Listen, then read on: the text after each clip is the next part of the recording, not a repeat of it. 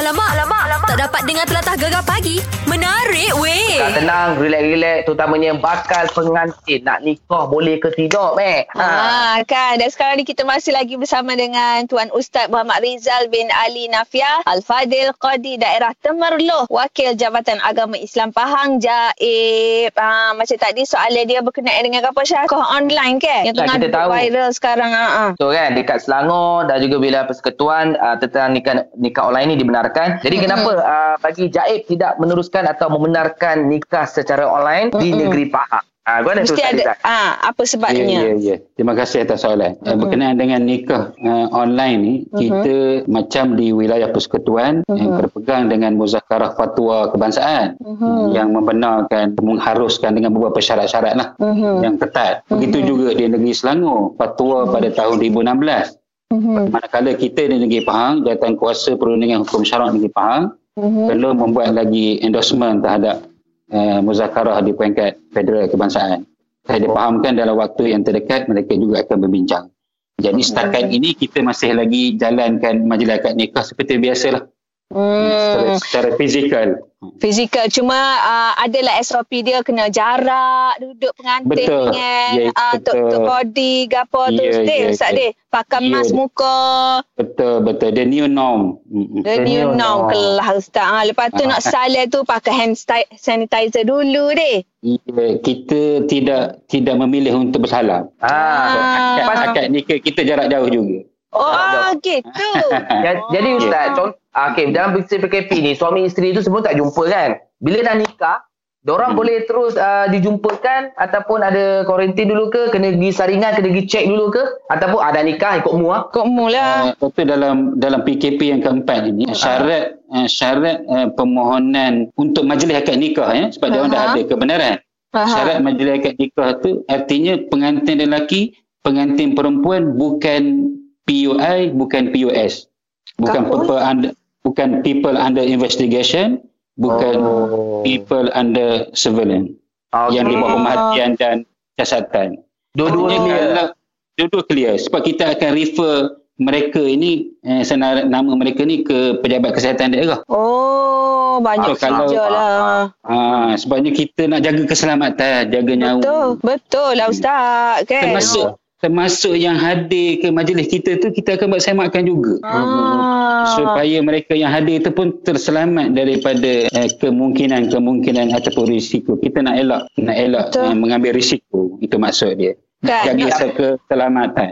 nak Baik. senang lah nak senang lagi tak tak payah mari Mhm. ramai-ramai biar ada mak pengantin ah tak Betul. ah, ayah pengantin je adik-beradik ah Ya, gitu ya. Kalau ikut lima. Ha, ya. Ustaz, Ah, Ustaz ah. tak apa. Lepas ni Ustaz bagi tahu syarat-syarat Okey, ah, betul, ah, yang betul. nak Nanti berkahwin di negeri Pang. Kejap, lepas ni kita cerita panjang Ustaz eh. beres Alamak, alamak, alamak. Tak dapat dengar telatah gegar pagi. Menarik weh. Ah, pagi ni kita bercerita pasal perkahwinan. Ah, di negeri Pahang kita tahu tak ah, melaksanakan untuk pernikahan secara online. Ya, dan kita dah pun dapat jawapan daripada Ustaz Muhammad Rizal bin Ali Nafia Al-Fadil Qadi Daerah Temerloh Wakil Jabatan Agama Islam Pahang Jaib. Dah dapat jawapan dah tadi dah clear dah. Ah cuma yang Kan? sekarang kita nak tanya berkenaan dengan ni lah urusan orang cerai apa cerai Hmm. berai lah. Jenis yang nak tuntut-tuntut nafkah eh tuntut apa? Tuntut pen, hak penjagaan anak lah gapo tu. Tu macam mana pula Ustaz? Mungkin ada Ya. nak rujuk balik Ustaz kan. Ah, Mm-mm. Bila ni Betul. cakap hati terbuka balik nak rujuk balik dengan dengan kiah tu. Alah, Rindu, banyak. rindu dengan Kia. Kia,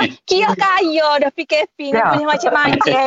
Oh, mana Ada. tu Ustaz? Ha, Yalah, kita kita harap-harap dalam musim beruzlah PKP ni tak ada lah ya. Orang nak Ah, cerai. yalah. Patut lagi, patut lagi rapat-rapat lah bila dah duduk berkurung dalam rumah tu. 24 Eh, jangan jam. ka- jangan Ha? kata Ustaz. Ada hok jenis duduk kurung hari-hari duduk kelih muka sama. Tok lelaki Oh, balik gitu. duduk makan. Dah Jadi macam sakit bulu mata.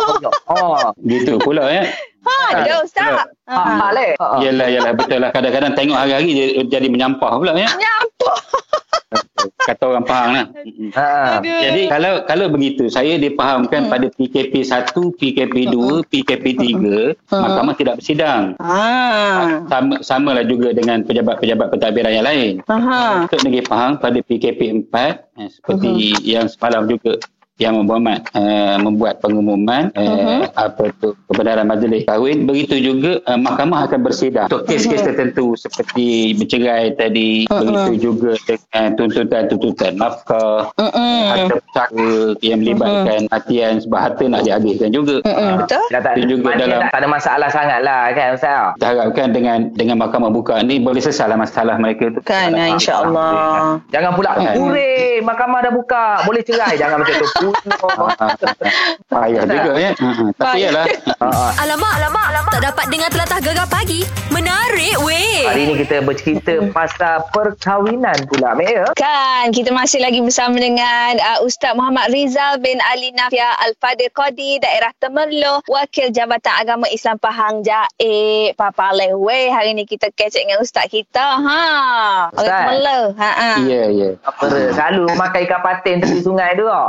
Patin uh, temeluh bandar ikan patin titik kan? Semenanjung. Ha. Eh, kau kalau balik bera, kau Ha. mesti singgah temeluh dulu beli ikan patin. Mana boleh mana boleh ke, ke bera tanpa lalu temeluh lah. Ha. Lalu ke mana, Mak Syah? Apa kan? ni mesti Ustaz Okey Ini Ustaz kita nak Ya. tanya lah Bukan nak tanya lah Jadi pesanan ataupun ingatan kepada mereka Yang ingin meneruskan perkahwinan Dalam masa terdekat ni Terutama di negeri Pahang Dalam musim PKP Dan juga bulan Ramadan ni Ustaz Macam mana silakan Ustaz Ya, ya. Eh, pertama kita di Jabatan Agama eh, juga melalui kerajaan negeri membuat keputusan untuk membenarkan majlis akad nikah ni kerana kita sedia maklum antara perkara yang perlu disegerakan ialah nak menikah ya. Mm, Betul lah. Ha, mana yang bila nak menikah kena segerakan. Supaya juga orang jadi saya ingat tu pesanan yang Amat Muhammad Menteri Besar dia sebut ada lima perkara tu. Bila orang nak menikah kena segerakan. Orang menikah kena kebumikan. Segera. Betul. bila masuk bulan Ramadan ni bila waktu buka jangan tanggung-tanggung makan terus Makan. Ha. Allah tu Allah tu terus masuk selalu kurma dalam. Takut Ustaz. kuat dah ya tu Wah. Baru baca uh, Takut uh, buka azan lagi ha. ha. Patah baru, ah, baru dah masuk dah Ah, kena segerakan Ha-ha. Ustaz Itu juga dengan urusan nikah ni kita harap harapan kita dengan bukanya uh, peluang untuk ni kita ada lagi 490 per, uh, yang KIV akad nikah dalam negeri Pahang dalam tempoh Hmm. PKP itu utamanya yang so yang yang, ke, yang kedua bagi yang dah berkahwin uh, yang ni, ini ingatan untuk yang dah berkahwin boleh jagalah pasangan masing-masing Jaga. Uh, jaga maknanya jadikanlah dia uh, the first and the last lah kalau boleh InsyaAllah. Amin. sehidup semati Sematilah. tapi kalau InsyaAllah. tapi kalau seorang seorang hidup seorang mati yang mati itu memang kena ke bumi lah juga ya Ha kan ada jodoh Tak kena ada balik. jodoh ada jodoh baru orang nak kita kita go on Oh, lah gitu yalah. lah Ustaz. Yalah. Ha. tapi kalau boleh hashtag til jannah Til jannah Oh, lah Mak Syah harapan. ni. No, Harapan, Tak ada macam the insyaAllah. first, the second, the third, the fourth tak ada Ustaz eh. uh, yang itu kalau Mac tak ada kita boleh bercakap hmm. Alamak. Mac ada kita Baiklah Ustaz. Banyak lebar kita bercerita hari ni. Ada yang Ya. tersenyum lebar. Yang dah kahwin pun ada yang tersenyum juga kan. Oh, Kan. Mudah-mudahan. ah, okay. Mudah-mudahan. Mudah-mudahan. Ha ah. Itulah terima kita kasih nak banyak Kan kita Ya. pun nak ucapkan ribuan terima kasih juga kepada Ustaz sebab sudi luangkan Ya. masa kan bersama Terima kami pagi ni. Mujur ada Ustaz. Kalau Ustaz tak ada agak tak faham kita berkenaan dengan nikah kahwin online ke apa nama ni di Temerloh di faham ni. Ha, mujur lah kiranya ada Ustaz ke. Ya. Jadi semoga apa yang kita kongsikan pagi ni mendapat manfaat ke. Ha, terima kasih banyaklah Ustaz. Dan insyaAllah ada masa kita jumpa lagi Ustaz deh. terima kasih jumpa Allah. lagi Ustaz nanti Okey. jumpa jumpa jumpa dekat Temeloh. Jumpa Ya. kat Temeloh eh. Ha, dah jangan tahu lupa prosedur- pasal nanti dah, singgah dah tahu SOP ni yang saya nak jumpa kat Temeloh cepat. Amboi. tapi untuk makan patin saja tak ada urusan lain Tak ada, tak ada. Okey Ustaz, terima kasih Ustaz. Assalamualaikum salam puasa. Assalamualaikum. Okey, itu dia uh, Ustaz Muhammad Rizal bin Muhammad Ali Nafiah ni. Uh, dari Temeloh, Pahang. Jelas lah, Mek. Alamak, alamak, alamak. Tak dapat dengar telatah gegar pagi. Menarik weh. Masih lagi bersama Mek Zura dan Mak Syah. Kami on air secara live di rumah masing-masing. Sempena Nampak dengan Perintah Kawalan Pergerakan. Tapi kita tetap uh, on air secara macam biasa. Uh, semua segmen-segmen kita jalankan seperti biasa. Macam sekarang ni untuk cikgu-cikgi, kita ada uh, anak murid kita yang bernama Mamat. Mama, sambil-sambil minum kopi, Mek. Oh, kelah lah. Untunglah ada orang buat kopi. Okey, Mat. ah, perkataan hari ini adalah Kibi. Ibi. Cibik. Ah, K-I-B-I-K. Ah, Okay, per, sa- perkataan yang berasal dari negeri Pahang. Okey, saya tak tahu sangat ni tapi saya nak teka lah dek. Boleh ke cikgu? Boleh, boleh, boleh, boleh. Ah, kibik. Kibik ni saya rasa dia macam dengan jibik, jibik, jebek, jebek. Ah, jebek. Oh, Kelantannya jebek. jebek. Ah, jebek.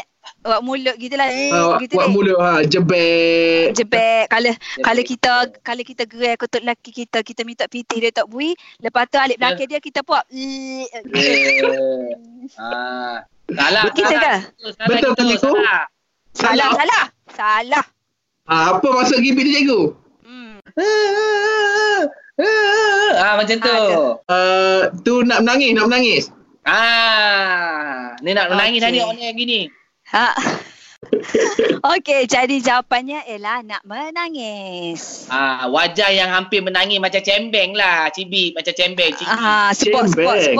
Ketar-ketar dagu nak teriak gitu. Ah. Ah, pehe. Beheh, patah apalah deh. Eh, Alamak, alamak, alamak. Tak dapat dengar telatah gegar pagi. Menarik weh. Kita ada Awang. Awang. Soalannya saya nak tanya satu soalan ya, boleh deh? Boleh, boleh, boleh, boleh. Selalu orang sebut manis dalam senyuman dan manis dalam gula. Kenapa ada dua perbezaan begitu ya? Eh, manis Hmm, dalam manis senyuman, manis dalam gula. Ha, ha mana suap paling manis sekali tu? Tu saja kau jawab tu. Ah, sudah. Ah. Masya mana so paling Dia, manis te- dia tengok orang, Mek. Okey, kan, Ha, kalau tengok aku ni, Aha. memang manis Aha. gula tu dah ada. Mm-mm. Ha, jadi kalau tengok mu tu, dia kadang-kadang ada, kadang-kadang tak ada. Pulak. Ha, senyumanmu tu tak apa nak ikhlas. Eh. Ha, gitu. Itu pula. Jadi Ha. kan nak beza Abang ni tanya macam mana nak beza manis dalam senyuman dengan manis dalam gula. Eh dalam Ah, air. tu dia. Ah, tu dia. Ha, kan macam. Hmm. Kalau manis dalam air gak Minum dua gelas Pergi cek doktor Doktor kata kecil manis tu manis lah tu Ha, betul Air. Juga. ha. Kalau uh, kalau manis dan senyuman, contohnya orang tu senyum kat kita, tiba-tiba bini baling selipar je pun. Ma- manis lah tu manis lah tu. Boleh beza Alamak, alamak, alamak. Tak dapat dengar telatah gegar pagi. Menarik weh. Assalamualaikum doktor. Waalaikumsalam Syah, Zura dan juga semua pendengar Gegar Permata Pantai Timur. Faruqi nak tanya doktor. Kita tahu sehari kita minum 8 gelas untuk seimbangkan dalam tubuh badan kita untuk hari biasa. Tapi menjelang Ramadan ataupun dalam bulan Ramadan ni, doktor macam mana kita nak seimbangkan kandungan air isi padu dalam badan kita ni doktor? Okey, terima kasih yang bertanya dan juga semua pendengar Gegar Permata Pantai Timur yang kita muliakan. Okey, macam mana pun keperluan air ni dia berbeza di antara setiap individu. Individu yang aktif dia perlukan lebih banyak air. Macam mana pun dia memang kena ambil juga. Jadi kita puasa petang kita tak boleh minum air. Jadi kita boleh minum air bermula daripada iftar, buka puasa sampailah sahur. Itu, itu syarat yang pertama. Kalau dia perlukan uh, average uh, purata manusia ni kita yang berat badan tu 60-70 perlukan 2 liter sehari. Jadi kita memang kena ambil 2 liter sehari juga. Ya, 2 liter sehari air, 8 gelas lah. Jadi kita kena ambil daripada buka puasa, Aha. malam dan juga waktu sahur. Jadi kita kena pandai-pandai bahagi lah. Dan yang paling penting kita tak boleh minum serentak 2 liter tu. Contoh kita minum sebelum sahur 2 liter. Ha, kau puasa kita tak minum. Iftar ah, ah. orang kita tak minum. Kita minum waktu sahur sahaja tak boleh. Tak Bila kita boleh. minum banyak air dalam satu masa, jadi dia akan air tu akan terus ke pundi kencing untuk disingkirkan uh, sebagai air kencing. Jadi kita keluarkan semua. Jadi dia tidak serap dalam badan. Dan yang keduanya, tu minum kita kena bahagilah. Satu per tiga tadi, waktu sahur. Dan dua per tiga lagi bagi waktu lain. Dan yang keduanya, kita kena cuba elok benda-benda yang boleh menyingkirkan air daripada badan. Ah, Contoh? Kafein. Kafein dia boleh menye- eh, sebab dia ada diuretic effect. Diuretic effect tu maksudnya dia menyingkirkan air melalui air kencing. Jadi bila kita ambil kafein banyak terutamanya pada waktu sahur, lepas sahur tu kita akan kencing, kita akan keluarkan air. Jadi tidak apa-apa eloklah untuk minum kafein terutamanya waktu sahur. Oh, oh, kau okey, faham doktor. Maknanya konon nak nak jaga tenaga apa minum air kafein apa semua. 3 in 1 tu saya tak bagus ya doktor ya. Ah, kurang bagus lah terutama, terutama Kurang, pada waktu sahur. Kalau nak waktu berbuka. Dan yang Boleh. ketiga elok benda-benda masin sebab bila benda masin ni air akan berada terkumpul dalam salur darah sahaja. Dia tidak pergi kepada sel-sel yang memerlukan air. Sedangkan kita perlukan air tu di seluruh badan lah, tidak semestinya dalam salur darah sahaja. Jadi kurangkan benda masin kurangkan kafein eh? dan minum secara uh, kena bahagi Slow-slow. buka puasa ha, slow-slow buka puasa malam. Kalau dulu sebelum ni kita terawih. Kita letak mm-hmm. satu liter air tu ha, sepanjang semaya solat terawih tu. Tapi ni kita Ah. Dekat rumah pun kita boleh buat amalkan macam tu juga. Terawih dekat rumah. Oh, faham faham doktor. Jelas doktor. Terima kasih doktor. Baik Okey, doktor. Alamak, alamak, alamak. Tak dapat dengar telatah gegar pagi. Menarik weh. Okey, uh, soalannya ialah dia nak berpuasa tapi dia tak nak makan sahur. Apa hukum puasa dia? Sah ke tak sah? Ataupun uh, melibatkan uh, pahala dikurangkan atau lebih baik tuan-tuan rahmati Allah sekalian? Soalannya bagus. Ya, berkenaan dengan puasa ni musim-musim Ramadan ni. Ada orang dia nak puasa tapi masalahnya nak bangun sahur. Apa sebabnya? Yang malas bangun sahur adakah sayangkan tidur? Ya, tuan-tuan sekalian, bangunlah bersahur. Sebab Rasulullah SAW kata apa? Bersahurlah. Sebab apa? Dalam sahur itu ada keberkatan. Ini hadis sahih. Jadi kita nak cari kebaikan yang tidak putus daripada Allah Ta'ala. Kebaikan melimpah ruah. Bangunlah ya. Kita bersahur. Sebab dengan sahur itulah kita akan dapat keberkatan. Mana kebaikan yang tidak putus daripada Allah SWT. Kebaikan yang berterusan dan berpanjangan. Sahur ini tuan-tuan, rahmati Allah sekalian, dia adalah pembeza. Kata Nabi SAW dalam hadis itulah yang membezakan antara puasa kita dengan puasa ahli kitab. Apa bezanya? Bila kita makan sahur. Sebab tu dalam amal ibadat ni, Walaupun sahur itu adalah hukumnya sunat. Sunatnya apa dia? Kalau kita buat dapat pahala. Kalau kita tinggal tak apa, tak berdosa dan tidak menyebabkan puasa kita tidak sah. Puasa tetap sah. Tapi Nabi sangat berawas dalam beramal ibadat ni kalau boleh biarlah kita berbeza dengan orang-orang kafir. Orang kafir ada juga yang berpuasa macam kita. Dia tak makan, tak minum siang hari. Tapi beza puasa kita dengan puasa mereka, kita ada makan sahur dan mereka tidak ada makan sahur. Sebab itulah bangunlah bersahur. Sebab apa? Pahala kita akan dapat eh, pahala sunat. Kemudian kita berpuasa tu dapat pahala wajib. Masya Allah. Tuan-tuan sekalian, pahalanya ia begitu banyak daripada Allah Subhanahu Wa Taala. Dan uh, saya nak ingatkan kepada tuan-tuan sekalian, dalam bab sahur ni, uh, seboleh-bolehnya kita bersahur tu biar lewat. Maksud dia, uh, sebelum subuh tu kita bersahur. Jangan bersahur pukul 12 malam. Jangan bersahur pukul 2 pagi. Ya pukul 3 pagi tu tak aci. Tu cengkelak namanya. Bersahur tu bila kata Rasulullah.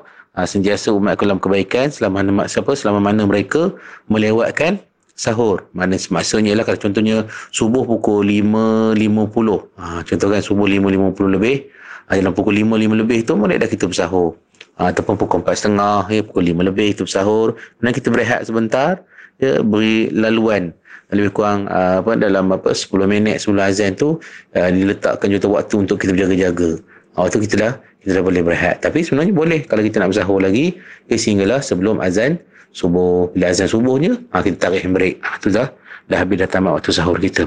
Jadi pesanan daripada saya kepada tuan-tuan sekalian bersahurlah sebab dia ada pahala daripada Allah Subhanahu wa taala di samping kita nak dapat pahala wajib berpuasa. Sekian. Assalamualaikum warahmatullahi wabarakatuh. Dengarkan Gegar Pagi setiap Ahad hingga Kamis 6 hingga 10 pagi di FM dan aplikasi Shock. SYOK Gegar Permata Pantai Timur.